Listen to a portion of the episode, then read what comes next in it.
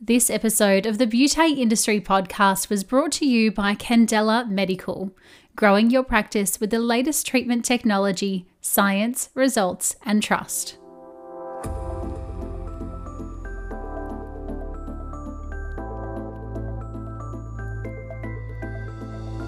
Hello, and welcome to the Beauty Industry Podcast, your online support community for the professional beauty industry. I am your host, founding director of Beauty Industry, Tamara Reid. Here, we are closing the competitive gap and speaking your language. This is a platform created and dedicated to the professional beauty industry, valuing community over competition.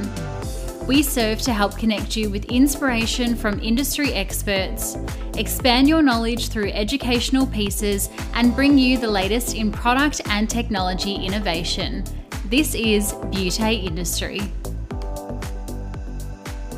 Today, my guest is Kirsten Cashia of Candela Medical Australia and New Zealand. Kirsten is a clinical educator for Candela Medical, which, despite being based in Melbourne, has clientele across Australia and New Zealand. Kirsten obtained a Bachelor of Dermal Science and has been an influence in the industry for the past 25 years, specialising in beauty and aesthetic devices. Kirsten is now responsible for the education and training of the medical devices in Victoria, South Australia, and Tasmania with Candela Medical, and today she shares with us an insightful look into the cause and condition of epidermal versus dermal pigmentation.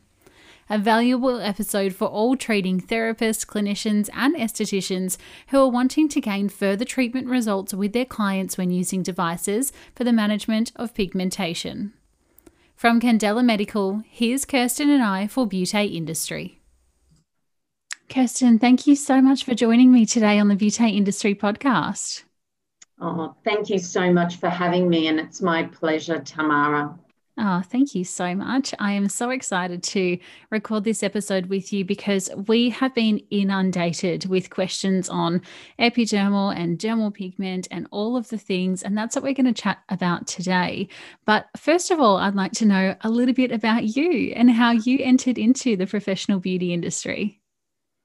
Um, yeah, well, uh, thanks again, Tamara, and it's great. Um, it's great talking, and it's great um, chatting to the beauty industry via podcast now. Um, I'm finding that we're doing a lot of online training within our industry, and um, and and I think you know, thanks to COVID, or not thanks to COVID, um, we can reach um, so many more people out there um, via this tool. So Back in the day, um, many, many, many years ago, I entered the beauty therapy industry straight from school.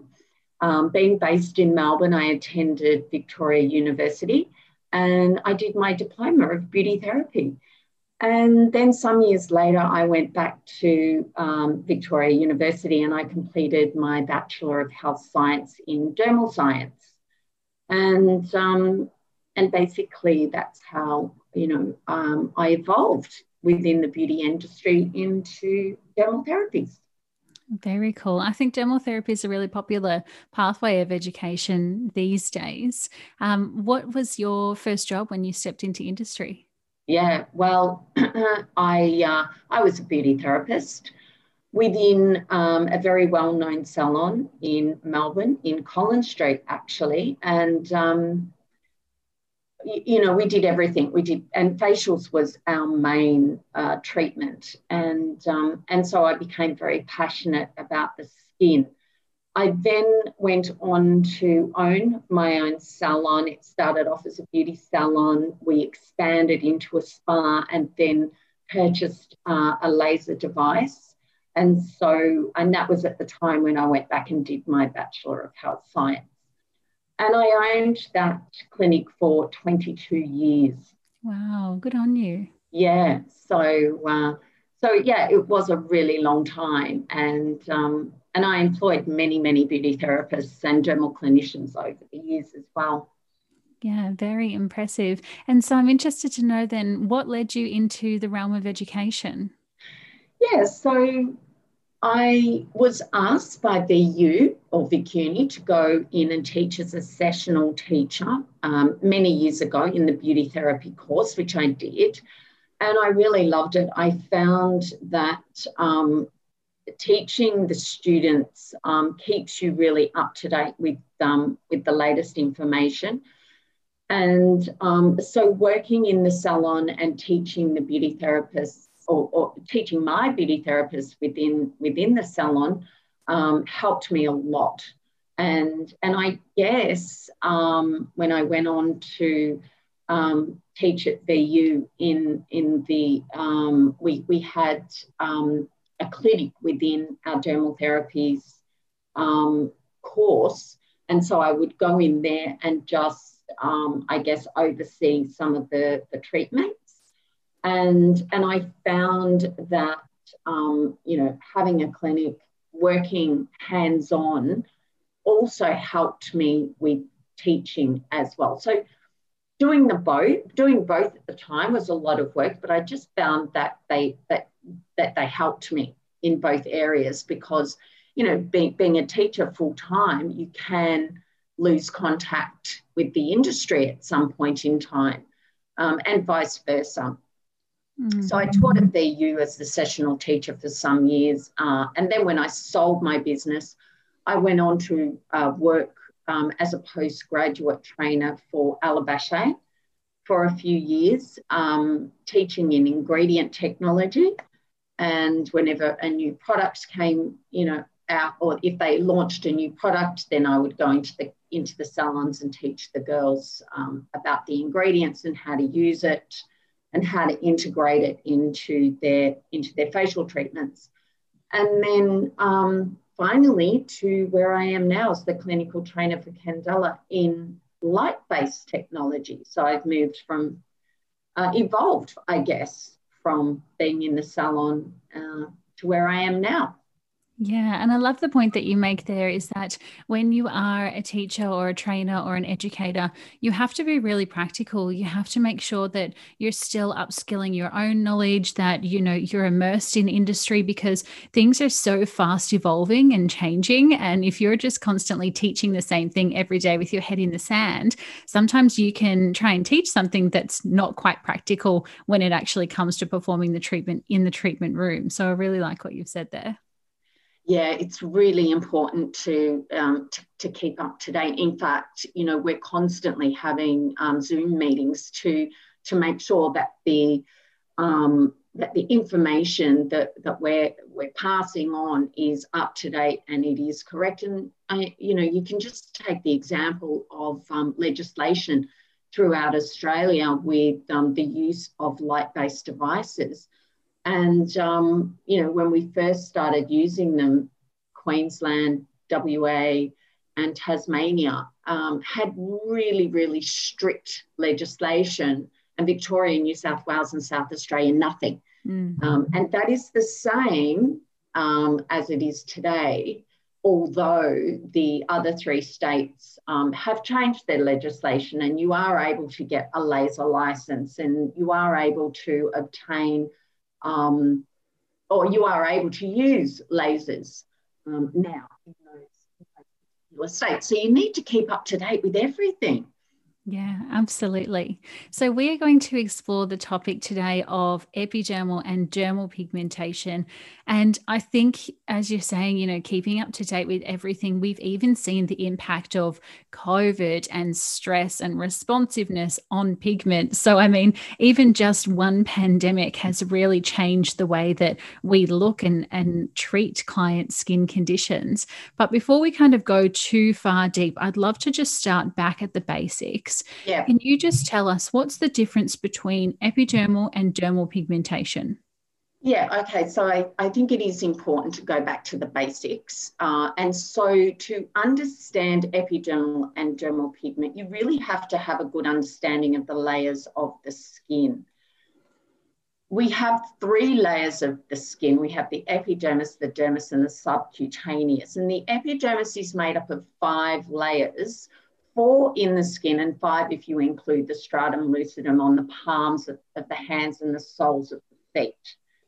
Now, the deepest layer of the epidermis is the basal layer. And the basal layer is made up of basal cells, which um, are a single row of columnar cells, mainly melanocytes, but also keratinocytes. Most of the cells in the basal layer are stem cells, uh, but around 30% of those cells are prepared for cell division. So those cells are going to divide, and with cell turnover, they move up through the other layers of the epidermis and finally um, become the stratum corneum, where we have layers of dead skin cells. Now, the basal layer is separated from the uh, underlying dermis by something called the basement membrane zone. And the cells of the basal layer and the cells of the upper dermis are linked to this basement membrane zone by hemidesmosomes. Um, they're like little clips that click in to those layers. Now, our melanocytes, um, which carry melanin, and of course, the melanocyte is the cell that you know we're, we're going to be talking about because mm-hmm. it produces melanin, and um, and therefore it can produce, oh, it does produce pigmentation.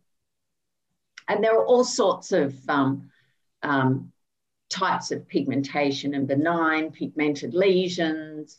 Um, but ultimately, um, it is the melanocyte that is responsible for all of these different types of pigments.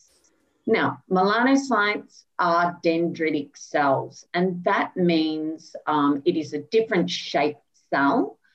Um, within the melanocyte, you have melanosomes that carry the melanin, and the long dendrites, they're like finger like tentacles, um, uh, which uh, are, the, the dendrites are what carry the melanin from the melanocyte down those long finger like dendrites. And the process is called transportation, and they transport the melanin to the surrounding keratinocytes. Now, when there is hyperpigmentation, so the overproduction of melanin, where there is hyperpigmentation present for whatever reason, um, it's usually photo damage, so caused by UV radiation. Histologically, the melanocytes are hyperactive. They have been damaged, and so therefore they are larger and they have more of these dendrites, the long finger like tentacles. And so, therefore, they are producing more melanin. Mm. And this is where we can get um, a lentigo or melasma or some sort of um, dyspigmentation. And on the neck, um, it's also known as poikiloderma. So that's your epidermis and your basal layer very basically. Then we have the basement membrane zone, which is, um, which is an area that separates your epidermis from your dermis.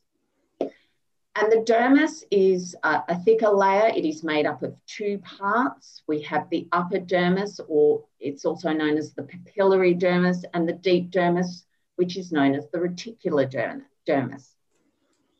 In the upper dermis, there are many, many blood vessels where there um, is um, melanin present in, in the dermis, there are also um, what are known as melanophages present, and they are melanin containing macrophages. And they are located around or near blood vessels in the papillary dermis, especially when there is inflammation present. And we know that um, UV radiation causes inflammation, amongst other things as well, which I know we'll, we'll discuss a little bit um, further on. Now, if the basement membrane zone has been damaged um, by UV radiation or let's say from a light-based device, a laser or an IPL device, um, then this, this uh, layer is damaged and it can allow melanin to pass from the epidermis through the basement membrane zone into the underlying dermis. So I know you're going to ask me more questions about this. So um, I'll let you move on with that. Yeah, very cool. You've painted a really great picture there of the three layers of the skin. And I can even see, I always picture a melanocyte to look like a little octopus, you know. And as Correct. you're explaining those dendritic arms, I can see the octopus arms and, you know, those those melanosomes, which you're saying they're almost like little jelly beans almost that travel through the arms. They're the packets of the pigment. And then they transport and almost reach over to that neighboring cell and then just kind of deposit or place that pigment there. So you've given me a really good visual there. Thank you. so, when we're talking about um, dermal and epidermal pigment, specifically in looking at the client's skin, sometimes therapists have a really hard time in kind of recognizing which one is which just based off their eyesight. So, are there physical differences in which we should be able to recognize when looking at one from another? Yeah, sure. So, when when you're looking uh, at a client's skin and if you don't have any diagnostic tools available in, in the clinic or the salon, um, then it is important to know that melasma is pretty easily, easily recognized as being symmetrical. So if you're looking at somebody and you can see that there are patches of pigmentation on the face, um, there are usually three types. One is the centrofacial pattern, which is the most common pattern. I think approximately 60% of melasma is centrofacial. Um, then there is the malar pattern, which is um, predominantly across the cheeks and the nose. And then there's the mandibular pattern, which is can be on the uh, on the chin area, but also um, can be present on a, right along either side of the jaw. Mm. So that's when you're um, when you're just when, when you don't have any other diagnostic tool to help you recognize melasma. That is um, that that is the common thought that it is well, it is symmetrical. Then you have your diagnostic tools to distinguish uh, the difference between epidermal and dermal pigment. And one of those tools that um, is available to most beauty therapists is the Woods lamp. Um, and this is a UV light that has a wavelength from 320 nanometers to 400 nanometers, so UV um, light. And although it is harder to distinguish um, melasma with a, a Woods lamp on darker skin, um, what you're looking for is uh, the epidermal pigment will come up as dark brown and the dermal will be a lot lighter component. So you can usually see the both, um, especially on a Fitzpatrick 3 and 4. I know it's very hard to distinguish on a Fitzpatrick 5.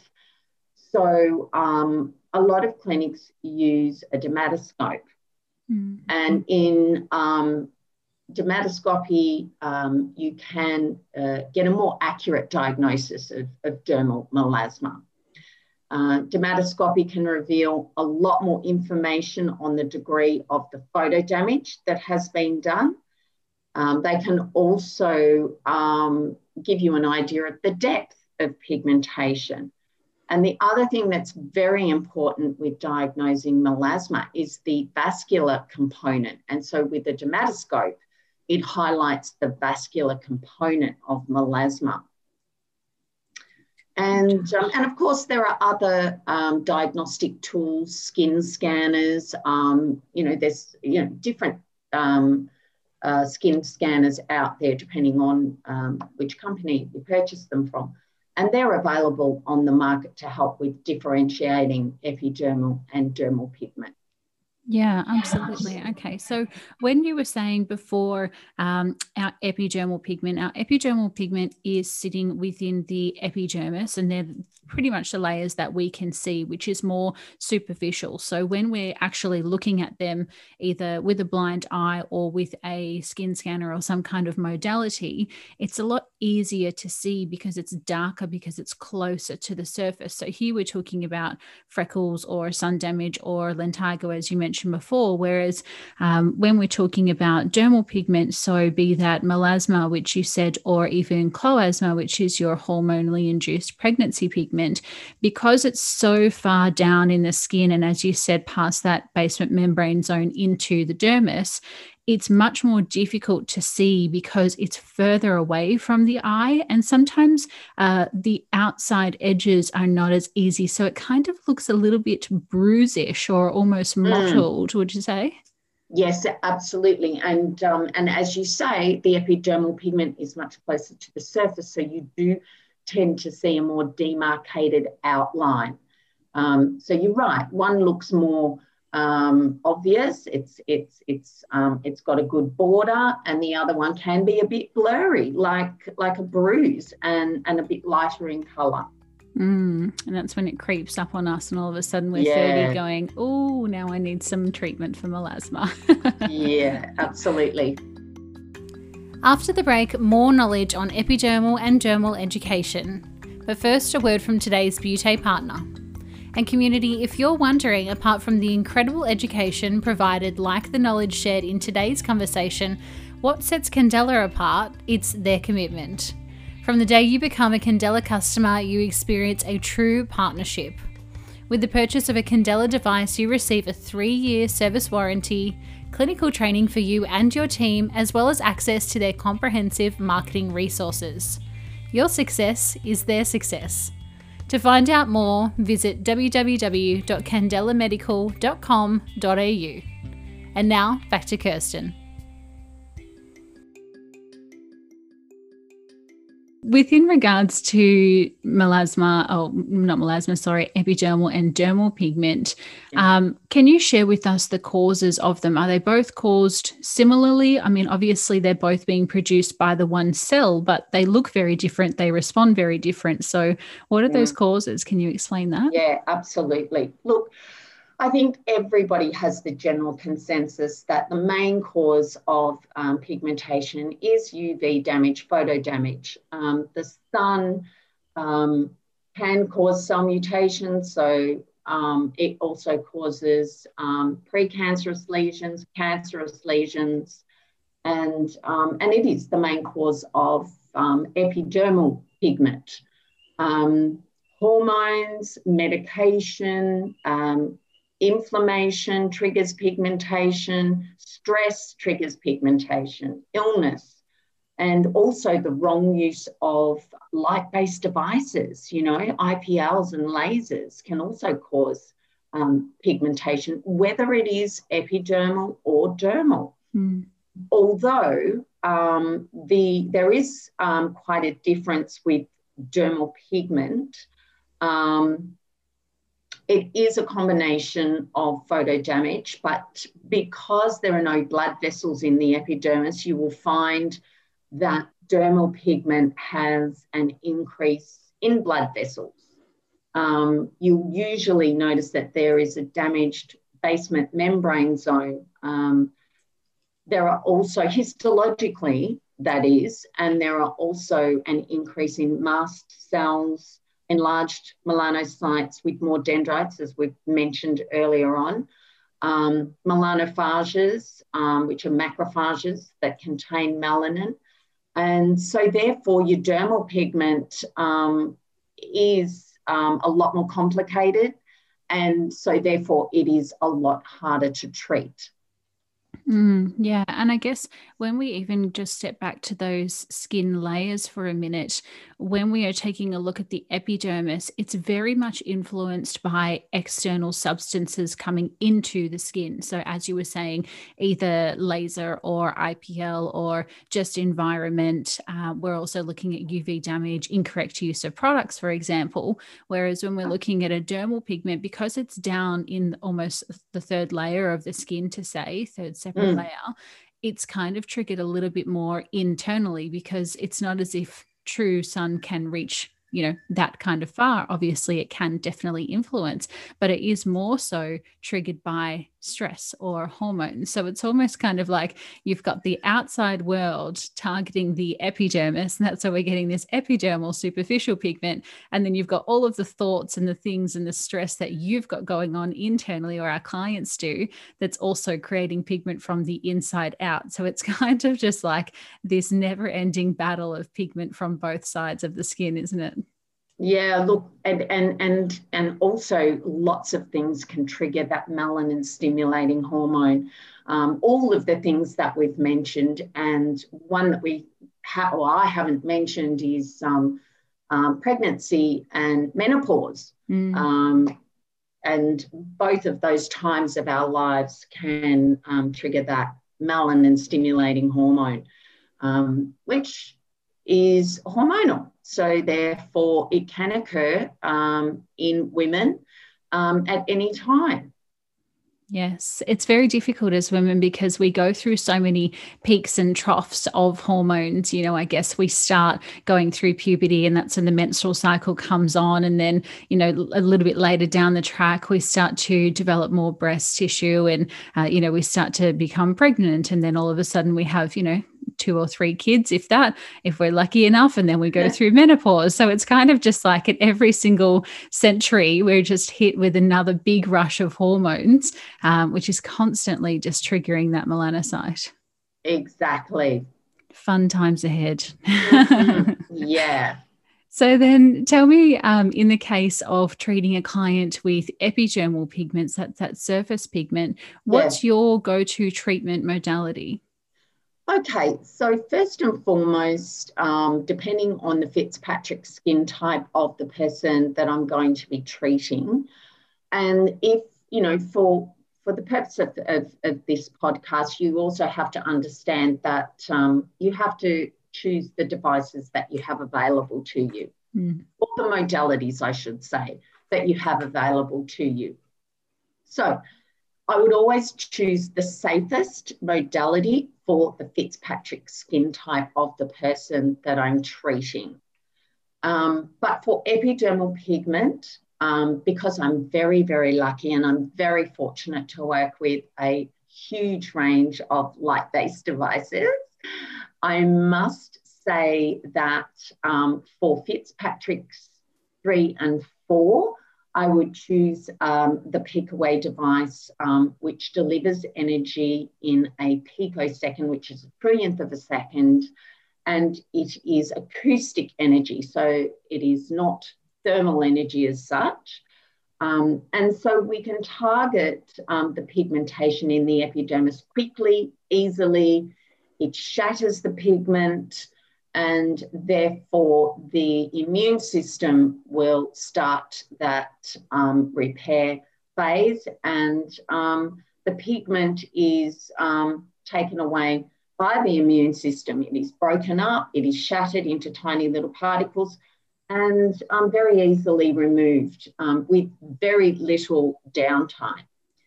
Uh, now, for a Fitzpatrick one and two, if we are talking about ephelides, um, you can't beat IPL. IPL is amazing, intense pulse light. It's amazing for the Fitzpatrick's one and two skin types for ephelides. Very good for Lentigo as well. And you can use IPL on a Fitzpatrick um, skin type three. Obviously, we do need to differentiate our um, pigmented lesion and make sure it is benign and it's not precancerous. So um, you always, always should have a skin check um, by uh, somebody who is um, qualified in dermatoscopy or a dermatologist. Mm-hmm. So again, I would always opt for the safest option, but those are my two go-to treatment modalities for epidermal pigment. Yeah, that's great. And I really appreciate what you said there about um, checking out the pigment prior to treating it, which I think, you know, is something that we probably don't do enough of in the beauty and aesthetic industry, unfortunately, yeah. because our clients in front of us and it's just easier to treat.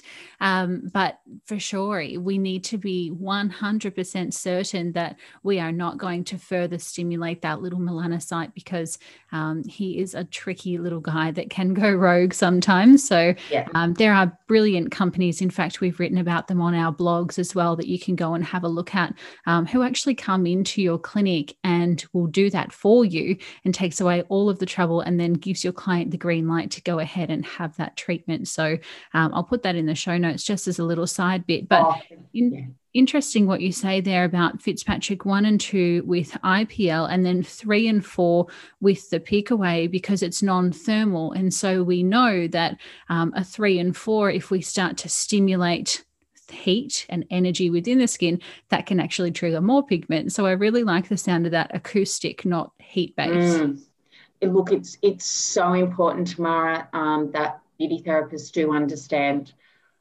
that you can, uh, you know, they're great tools, but they can also make things worse if you're not careful. Mm, mm, yeah, absolutely. So mm. then, how does that um, treatment differ when you're treating dermal pigmentation? Oh, yeah, yeah, very, very good point. Look, I although I do um, love my light-based devices. Um, I am a firm believer of using ingredient technology uh, for dermal pigment. Um, as evidence shows that if you do use an IPL uh, device on dermal pigment, it can rebound. It's very, very hard to treat with light-based devices because of the wavelengths that you're using. You would definitely need a long wavelength to reach dermal pigment. So if you were to use, and doctors and dermatologists are using the PicoWay for melasma in the dermis because we do have a longer wavelength, which is the Nd:YAG 1064. Again, we have to note that we can't use a long pulse thermal Nd:YAG 1064 mm. um, for dermal pigment. So um, again, I think um, ingredients are the uh, option uh, that you would choose, or I would choose for dermal pigment. Um, and um, I also um, have read some recent information um, on oral tranexamic acid and topical tranexamic acid, which is being used now for melasma or dermal pigment because back in the day we used hydroquinone. Mm. And um, although, you know, we were very careful and we would only use 2% hydroquinone, we know that um, larger doses can be stored in the liver. And there is also the chance of ochronosis, um, which is really nasty and also very hard to treat. So it's the the melasma coming back rebounding a lot worse than it was before because people were overusing the hydroquinone. Yeah, really, really um scary, isn't it? Mm, yeah. Mm. Um, I just want to get your clarification there, just for anyone who's sitting here um, who has maybe been out of the treatment room or hasn't really quite dealt with a lot of pigment um, in their client conditions and in their diagnosis.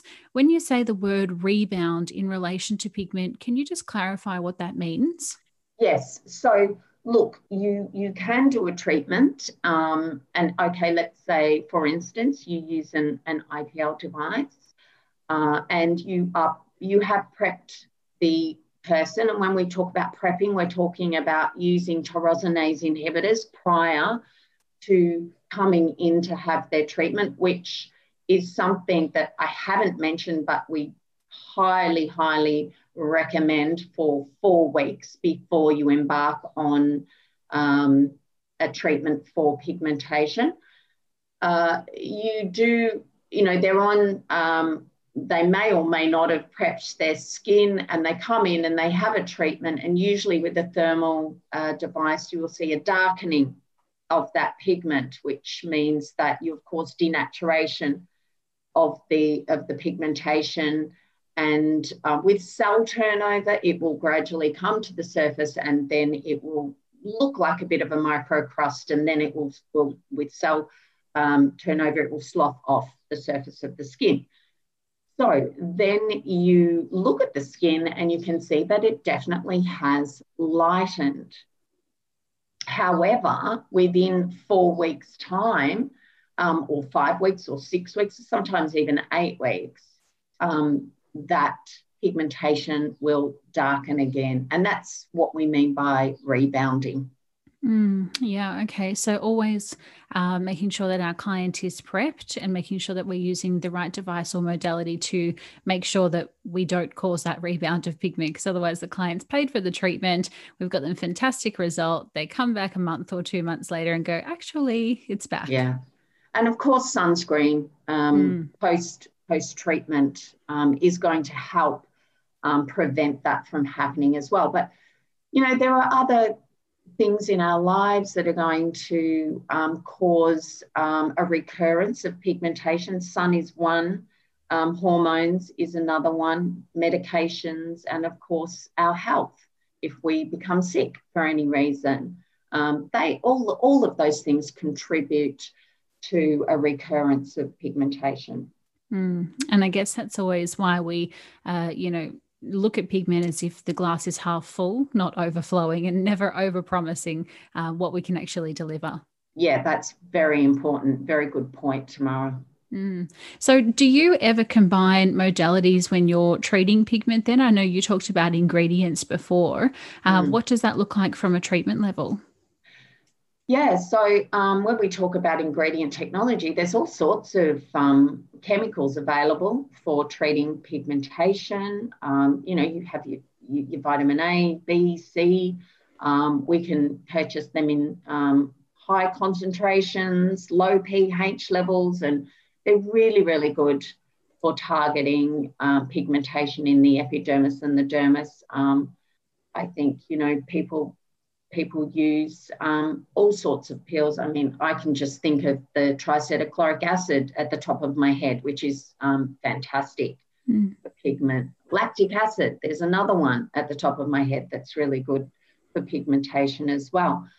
Um, but of course, combining your ingredients and your chemicals um, at the right time, um, you can create a course of treatments for somebody and that can include chemical peels, it can include um, some IPL treatments, um, it can include some um, laser treatments, whether um, your laser is thermal or acoustic, depending again on the skin type of the person. It can also include some fractionated treatments, um, which are really good for not only treating the pigmentation component, but also for treating the um, textural um, irregularities on the surface of the skin as well. Um, so, you know, that's another uh, device that you can use, whether it is a sublative device or whether it is a fractionated laser device um, we can smooth out the surface as well as treat the pigment at the same time. Yeah, absolutely. Well, when you talk about texture there, it makes so much sense that we are smoothing the texture, desquamating the skin so that when we do come on through with a light based technology, the light can actually visibly see and pick, uh, and pick up and target that pigment. Otherwise, if we've got quite a rough texture, if we've got a skin cell that's been sitting there for 100 years, then it's going to make it very difficult for that light to get through and actually target the pigment. So when you're talking about modalities, it's it's all about re resurfacing prior to, would you say, um, before treating with the pigment? Absolutely. Yeah, brilliant. And so, what kind of intervals should we be considering when treating clients with pigment? Yeah, that's a really, really good point. Um, so, first of all, um, if you're able to, we do recommend that you always patch test first. Um, and that is going to give you um, two pieces of information. It's going to um, alert you if somebody is um, sensitive to the wavelengths that you're using, if you are using um, a device. Uh, and then depending um, on, you know, the, the skin type, you would wait one or two weeks before going ahead and, and treating them. And then intervals between treatments is going to depend on one, the age of the person. Um, we know that as you get older, the cells turn over a lot slower, so you will need to space those treatments out further. And also the skin type of the person that you're treating we can usually treat a Fitz one to three, anywhere between four and eight weeks for epidermal pigment, depending on how aggressive you're going to be. And then for dermal pigment, um, eight to 12 weeks, again, depending on the skin type and, the, and, and what you're treating them with. Excellent. So good to know. I'm wondering if you have any parting advice for estheticians and clinicians who are treating clients with pigment. I mean, there's so much to consider. There is, you know, external and internal stimuli, there's the products that they're using. There's just, you really have to put your thinking cap on when you're about to treat pigment. Anything you'd like to kind of share yeah. with us there? Oh, you so do. You really do. So, I always advise people to have a checklist. Uh, and when you're in consultation or when you're about to do a treatment, go through that checklist. Have I checked for contraindications? Have I asked if anything has changed in their medical history since I last saw that person? Has that person had any sun exposure in the last uh, two to four weeks that um, has caused the melanocytes to become active. Always do or always complete a Fitzpatrick skin assessment and choose your device according to the Fitzpatrick skin type that you're treating. Always prep the skin well prior to using a light based device. And of course, finally, uh, make sure that you have imparted really, really good post care advice and really, um, uh, you know, nutted out what they need to do step by step from the first 24 hours after their treatment to then the three days after their treatment, then the seven days after their treatment, and then further on down the track as well. Mm. There almost needs to be a checklist for um, the therapist before treating, during yes. treating, and then a checklist for the client afterwards. Absolutely. And I think, you know, you can't go wrong if that's the case. Brilliant. Kirsten, thank you so much for spending your time with me this morning. I think our audience is going to absolutely devour this episode. There's so much value in there. Um, and it's always nice to brush up on our pigmentation knowledge. So, really appreciate it. Oh, look, it's absolutely my pleasure, Tamara. Thank you so much for tuning into today's episode with a very knowledgeable Kirsten. There is so much goodness in the conversation today that you just might need to listen back to it again with some paper and a pen to take down some of your own notes which you learnt or even brushed up on.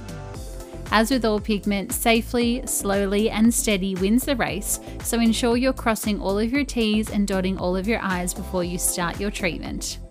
If you've loved today's episode and think that somebody in your team or workplace would benefit from listening to this chat on pigmentation, please share it with them so that we can keep the education train going. For more information on Kirsten and pigmentation, you can find her on social media at Candela Medical ANZ, or you can even share your client photos and ask for our help in the beauty industry Facebook community. Until next time, stay connected.